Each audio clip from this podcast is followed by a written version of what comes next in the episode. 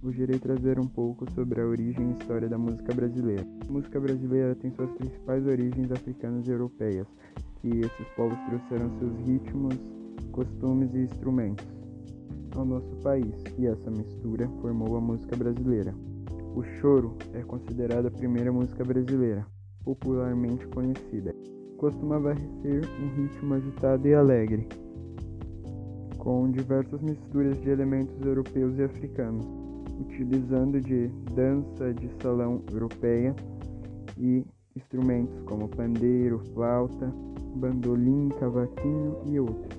O samba, uma das mais famosos ritmos nacionais, que o ritmo descende da África e que é basicamente o pai de todas as músicas brasileiras, que toda a música brasileira evoluiu do samba é um dos ritmos mais famosos e genuinamente brasileiro.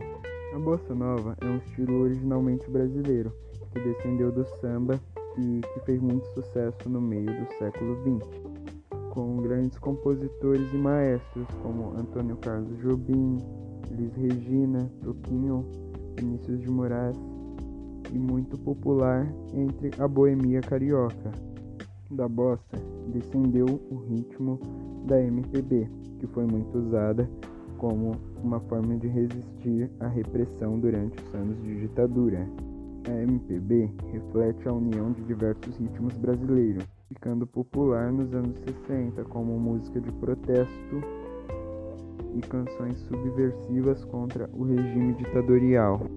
Logo após o bossa, chega o ritmo do rock com influências estrangeiras, tendo bandas importantes na sua origem, como os Mutantes, e entre outras. O rock começou a fazer muito sucesso na abertura política nos anos 80, também com o movimento punk começando no Brasil, com bandas como Aborto Elétrico, RPM, Capital Inicial.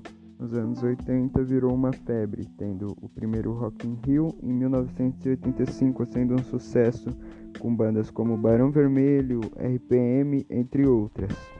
Nos anos 90, no Rio de Janeiro, também surgiu outro movimento popular da música brasileira, o funk, com suas origens no hip hop norte-americano e outros estilos, com ritmos rápidos e psicodélicos e letras diversas, que acabou por fazer muito sucesso nas comunidades por ser uma música popular com fácil acesso para todos. E esse foi mais um episódio do Acefalomania. Hoje tratamos sobre a música brasileira e sua história de origem rápida. Basicamente um resumo.